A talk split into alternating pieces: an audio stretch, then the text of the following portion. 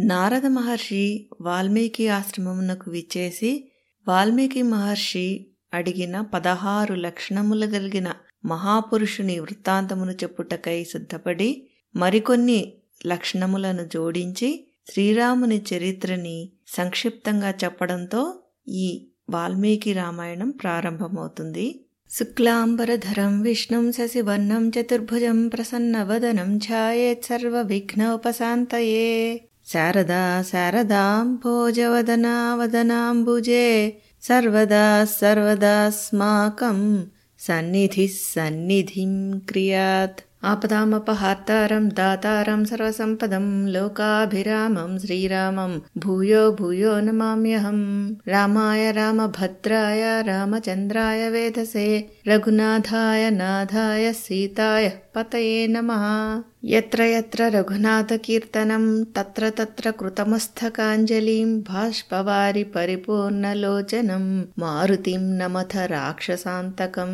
मनोजवं मारुततुल्यवेगं जितेन्द्रियं बुद्धिमतां वरिष्ठं वातात्मजं वानरयूथमुख्यं श्रीरामदूतं शरणं प्रपद्ये कूजन्तं राम रामेति मधुरं मधुराक्षरम् आरुह्य कविताशाखां वन्दे वाल्मीकिकोकिलम् श्रीसीतारामाभ्यां नमः। శ్రీమద్ వాల్మీకి రామాయణము బాలకాండము మొదటి సర్గము సంక్షిప్త రామాయణము. నారదుడు వాల్మీకి మహర్షికి రామాయణమును సంక్షిప్తముగా తెలుపుట. తపశ్శీలుడును వేదాధ్యాయ నిరతుడును వాక్చతురులలో అగ్రేసరుడును మునిశేఖరుడును అయిన నారదుని గొప్ప తపస్వి అయిన వాల్మీకి మహర్షి జిజ్ఞాసతో ఇట్లు ప్రశ్నించను. ఓ మహర్షి సకల సద్గుణ సంపన్నుడును ఎట్టి విపత్కర పరిస్థితులలోనూ తొణకనివాడును సామాన్య విశేష ధర్మములను ఎరిగినవాడును శరణాగత వత్సలుడును ఎట్టి క్లిష్ట పరిస్థితులయందును ఆడి తప్పనివాడును నిశ్చలమైన సంకల్పము గలవాడును అగు పురుషుడు ఇప్పుడు ఈ భూమండలమున ఎవడు?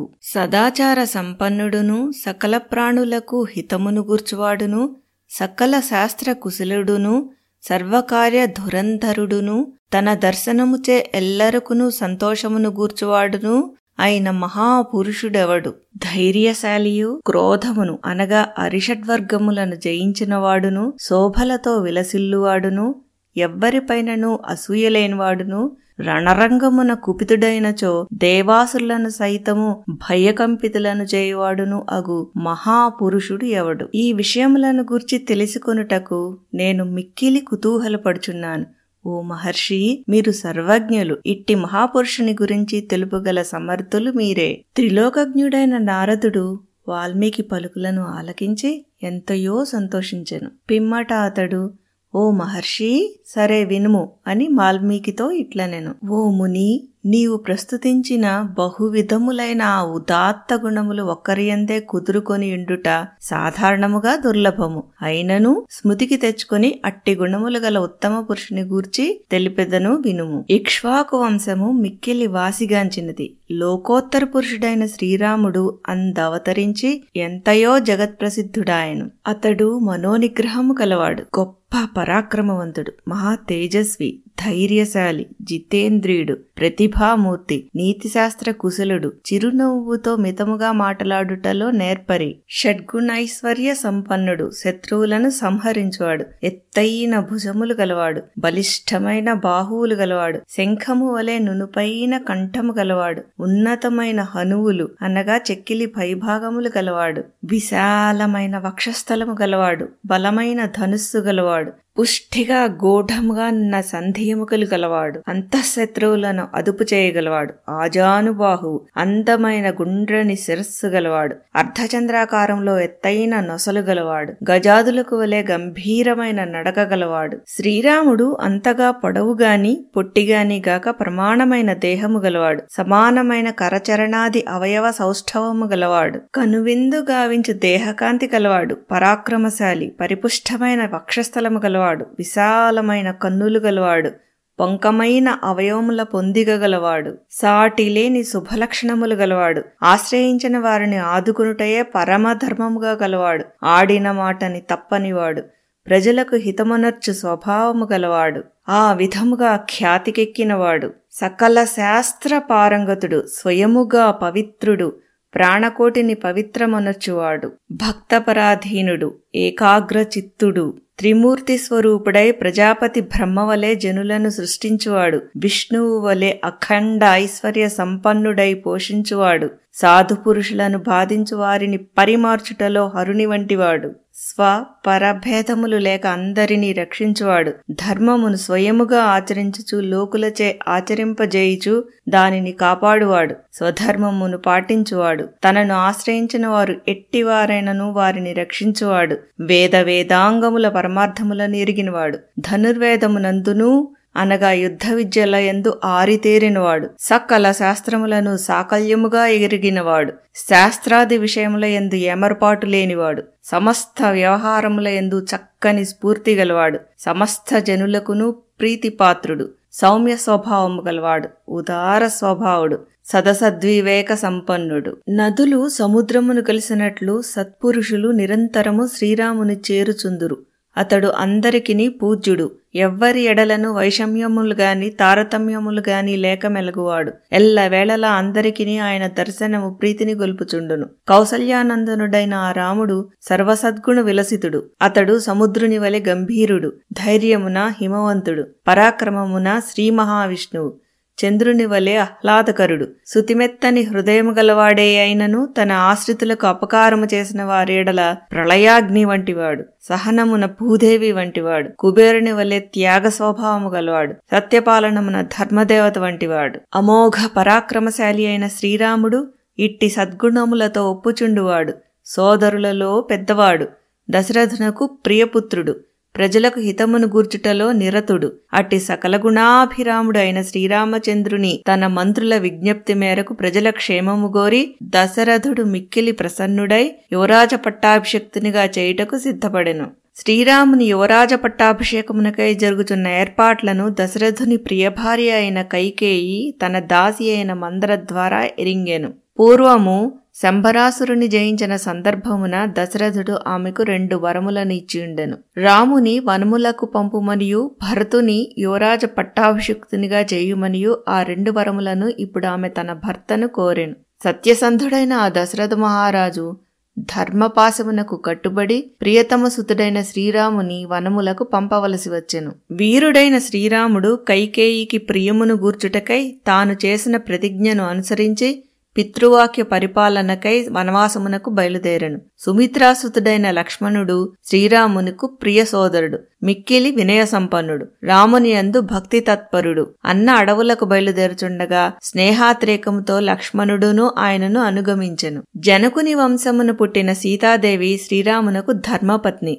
ఆమెపై ఆయనకు గల ప్రేమ అపారము ప్రాణసమానురాలు. దేవమాయవలే అనగా దేవతలను సైతము మోహింపజేసిన మోహిని వలె అపూర్వమైన సౌందర్యము గలది. సర్వ శుభలక్షణ శోభిత దశరథుని కోడలు స్త్రీలలో ఉత్తమురాలు. ఆమెయు చంద్రుని రోహిణి వలె శ్రీరాముని అనుగమించెను. దశరథుడును ద్వారము వరకు వారిని అనుసరించెను. పౌరులును ఆయనను విడిచి ఉండలేక చాలా దూరము ఆయనను అనుగమించిరి. ధర్మాత్ముడైన శ్రీరాముడు గంగాతీరమున గల శృంగబేరపురమున తనకు భక్తుడు నిషాదులకు రాజు అయిన గుహుని గలుసుకొనెను. పిమ్మట రథసారథిని రథమును వెనుకకు పంపివేశెను శ్రీరాముడు సీతాలక్ష్మణుల తోడను గుహుని తోడను గూడి వనములలో సాగిపోవచ్చు గుహుని సాయముతో జలసమృద్ధి గల గంగానదిని దాటెను. పిమ్మట భరద్వాజ మహర్షి ఆదేశమును అనుసరించి సీతారామలక్ష్మణులు మందాకిని నదీ తీరమున గల చిత్రకూటమునకు చేరిరి. అచట చక్కని పన్నశాలను నిర్మించుకొని ఆ ముగ్గురు దేవగంధర్వ సదృశులై సుఖముగా ప్రశాంతముగా నివసింపసాగిరి. సీతారామ లక్ష్మణులు చిత్రకూటమునకు చేరగా అయోధ్యలో దశరథ మహారాజు పుత్రశోక కారణముగా సుతునికై విలపించుచూ స్వర్గస్థుడాయను. దశరథుడు మృతి చెందిన పిమ్మట వశిష్ఠుడు మొదలగు బ్రాహ్మణోత్తములు రాజ్యాధికారమును స్వీకరింపుమని భరతుని కోరిరి. అందులకు ఆ మహావీరుడు సమ్మతింపలేదు. రాజ్యకాంక్ష లేని ఆ భరతుడు పూజ్యుడైన రాముని అనుగ్రహమును పొందగోరినవాడై వనములకు బయలుదేరెను. ప్రసన్న హృదయుడు సత్యసంధుడు అయిన శ్రీరాముని చేరి భరతుడు మిక్కిలి పూజ్యభావముతో ఓ ధర్మజ్ఞ జ్యేష్ఠుడవు శ్రేష్ఠుడవు అయిన నీవే అయోధ్యకు రాజు కాదగినవాడవు అని పలుకుచూ సోదరుడైన శ్రీరాముని వేడుకొనెను. మిక్కిలి ఔదార్యము గలవాడును ఎల్లప్పుడూ ప్రసన్నముగా ఉండువాడును వాసిగాంచిన వాడును అయిన శ్రీరాముడు అర్ధుల ప్రార్థనలను మన్నించువాడే అయినప్పటికీ తండ్రి ఆదేశమును అనుసరించి రాజ్యాధికారమును చేపుట్టుటకు ఇష్టపడలేదు. అనంతరము రాముడు తనకు ప్రతినిధిగా తన పాదుకులను న్యాసముగా భర్తనకు ఒసంగి పలు విధములుగా నచ్చజెప్పి అతనిని అయోధ్యకు పంపెను. అయోధ్యకు శ్రీరాముని తీసుకొని రావలేను అను తన లక్ష్యము నెరవేరకున్నను భరతుడు రాజప్రతినిధిగా రామపాదుకులను సింహాసనమున ప్రతిష్ఠించి వాటిని సేవించుచు నందిగ్రామముననే యుండి రామునికై ఎదురుతెన్నులు చూచుచూ రాజ్యపాలన చేయసాగాను. భరతుడు అయోధ్యకు మరలి వెళ్ళెను. సత్యసంధుడు జితేంద్రియుడు అయిన శ్రీరాముడు తన దర్శనమునకు తరచుగా పౌరులు జానపదులు అచటికి వచ్చుచుండుట గమనించి ఆ కారణముగా అచటి మునుల తపశ్చర్యలకు విఘ్నములు ఏర్పడునని భావించెను. పిమ్మట అతడు దండకారణ్యము చేరుటకు నిశ్చయించుకొనెను. సావధానముగా సీతాలక్ష్మణులతో కూడి దండకారణ్యమును చేరెను. దండకవనమున ప్రవేశించిన పిమ్మట రాజీవలోచనుడైన శ్రీరాముడు విరాధుడు అను రాక్షసుని సంహరించెను. శరభంగ మహర్షిని దర్శించెను. అట్లే సుతీక్ష్ణుని అగస్త్యమునిని ఆయన సోదరుని దర్శించెను. శ్రీరాముడు అగస్త్యుని ఆదేశానుసారము ఆయన నుండి ఇంద్రచాపమును ఖడ్గమును అక్షయములైన బాణములు గల తూణీరములను గ్రహించి పరమప్రీతుడాయను. వనవాసులతో గూడి సీతాలక్ష్ములతో శ్రీరాముడు దండకారణ్యమున నివసించుచుండగా పరిసరములలోనున్న ఋషీశ్వరులందరూ తమను బాధించుచున్న రాక్షసులను వధింపమని కోరుటకై శ్రీరాముని కడకు విచ్చేసిరి. శ్రీరాముడు దండకారణ్యమున నివసించుచున్న ఆ మునుల యొక్క ప్రార్థనను ఆలకించెను. అగ్నితుల్యులైన ఆ ఋషీశ్వరుల ఎదుట ఆ వనములలోని రాక్షసులను అందరినీ యుద్ధమున మట్టుపెట్టదును అని అతడు ప్రతినబూనెను. ఆ దండకారణ్యమున రావణుని సేనా నివేశ స్థానమున శూర్పణకాను రక్కసి నివసించుచుండెను. శ్రీరాముడు లక్ష్మణునిచే కామరూపిణి అయిన ఆ రాక్షసి యొక్క ముక్కుజవులను కోయించి ఆమెను వికృత రూపను గావించెను.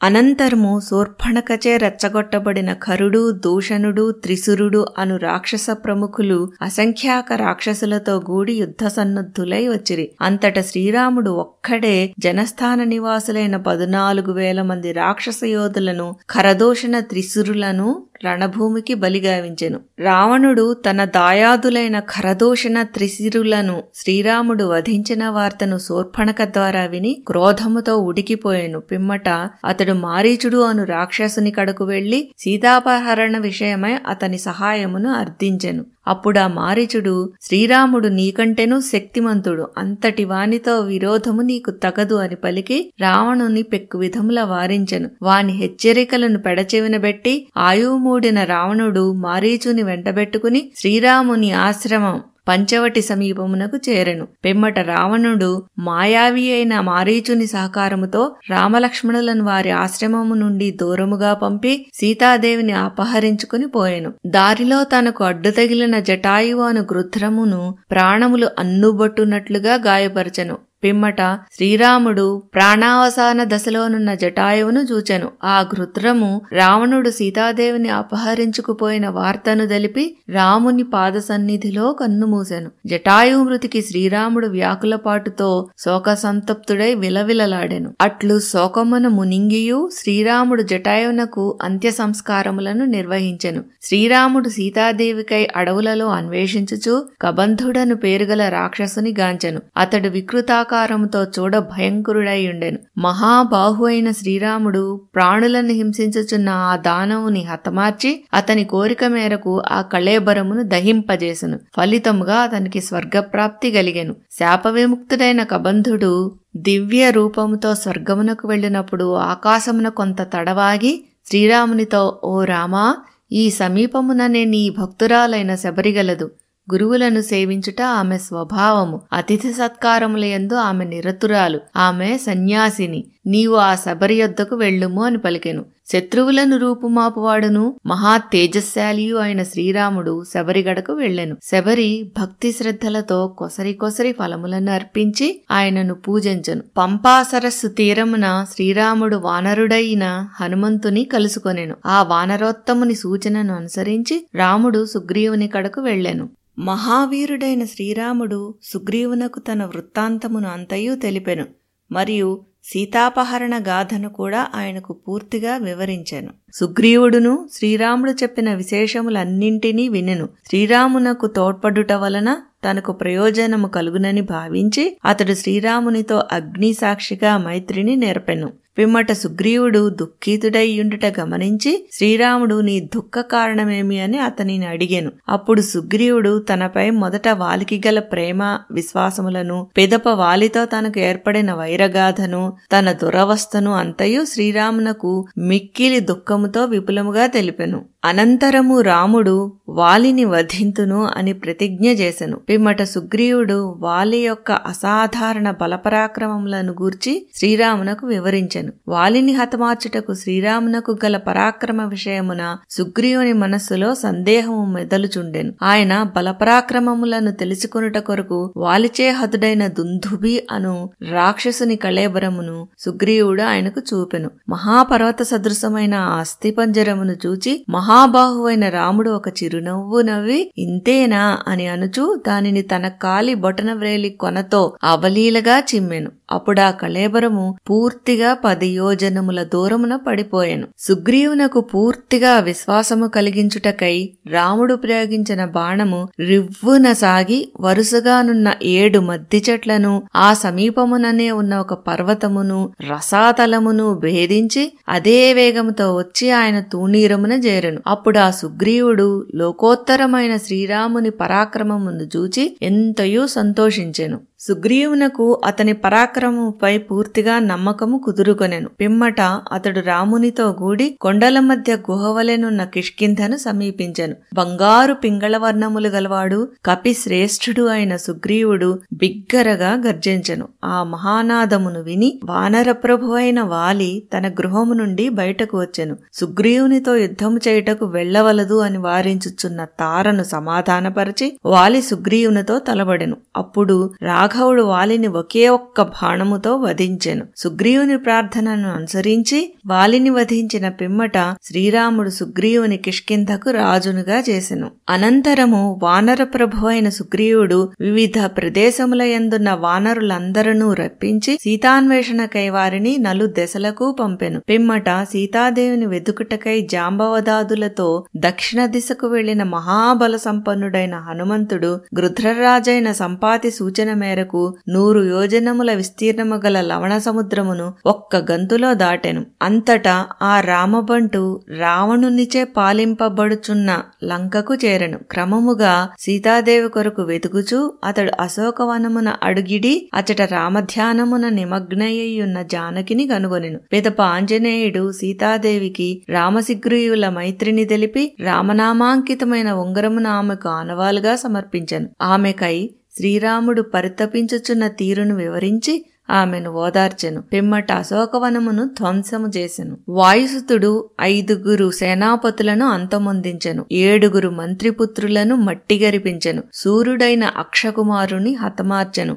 ఇంద్రజిత్తు ప్రయోగించిన బ్రహ్మాస్త్రమునకు బుద్ధిపూర్వకముగా కట్టుపడెను నిరుపమాన పరాక్రమశాలి అయిన వాయునందనుడు బ్రహ్మవర ప్రభావమున బ్రహ్మాస్త్రము నుండి అప్రయత్నముగా తాను విముక్తుడైనట్లు తెలుసుకొనెను. అయినప్పటికీ హనుమంతుడు రామకార్యమును సాధించుటకై బ్రహ్మాస్త్రమునకు బద్ధుడయ్యున్నట్లు నటించుచు రాక్షసులు పెట్టు బాధలను సహించెను. రావణాజ్ఞను అనుసరించి రాక్షసులు తన తోకకు నిప్పంటింపగా మారుతి తన వాలాగ్నితో సీత సీతాదేవి ఉన్న స్థలమును తప్ప లంకను దగ్ధము గావించెను. సీతాదేవి కుశలవార్తను తెలిపి శ్రీరామునకు ప్రీతిని గూర్చుటకై ఆ హనుమంతుడు అతి శీఘ్రముగా ఆ ప్రభు సమీపమునకు మరలి వచ్చెను మహాబుద్ధిశాలి అయిన పవనసుతుడు కనుగొంటిని సీతమ్మను అని పలికి రామునకు ప్రదక్షిణమనర్చెను. సీతాదేవి ఎడబాటునకు లోనయ్యును నిశ్చలుడయ్యున్న ఆ ప్రభువునకు ఆ వాయుసుతుడు యావత్ వృత్తాంతమును వివరించెను. హనుమంతుడు తెలిపిన సమాచారమును గ్రహించిన పిమ్మట శ్రీరాముడు సుగ్రీవాదులతో కూడి ఆ మహాసముద్ర తీరమునకు చేరెను. అనంతరము అతడు సూర్యకిరణముల వలె తీక్ష్ణములయ్యున్న బాణములతో సముద్రమును అల్ల కల్లోలమునర్చెను అంతట సముద్రుడు రామునకు నిజరూపమును ప్రదర్శించెను.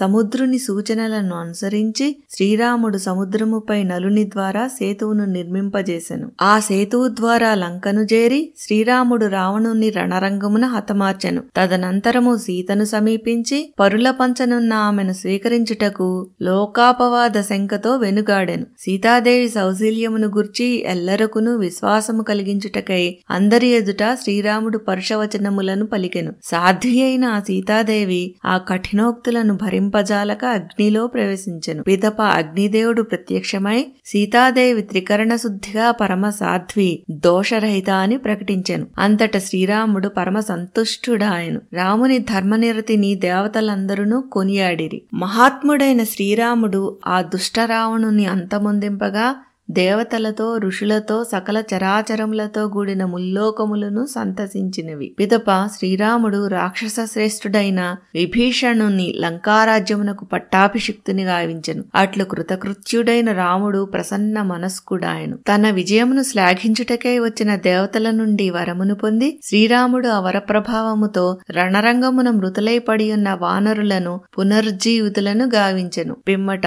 శ్రీరాముడు సుగ్రీవ విభీషణాది మిత్రులతో వానరులందరితో కూడి పుష్పక విమానమునపై అయోధ్యకు బయలుదేరను. శ్రీరాముడు తన వారితో భరద్వాజాశ్రమమునకు చేరెను. పదునాలుగు సంవత్సరములు పూర్తి అయిన వెంటనే అయోధ్యకు తప్పక తిరిగి వత్తును అని భరతునకు తాను ఇచ్చిన మాటను నిలబెట్టుకొనుటకై శ్రీరాముడు ముందుగా హనుమంతుని భరతుని యొద్దకు పంపెను. సుగ్రీవాదులతో పుష్పక విమానమును అధిరోహించి శ్రీరాముడు ప్రయాణ సమయమున భరతుని కూర్చిన విశేషగాథలను వారికి తెలుపుచూ నందిగ్రామమునకు చేరెను.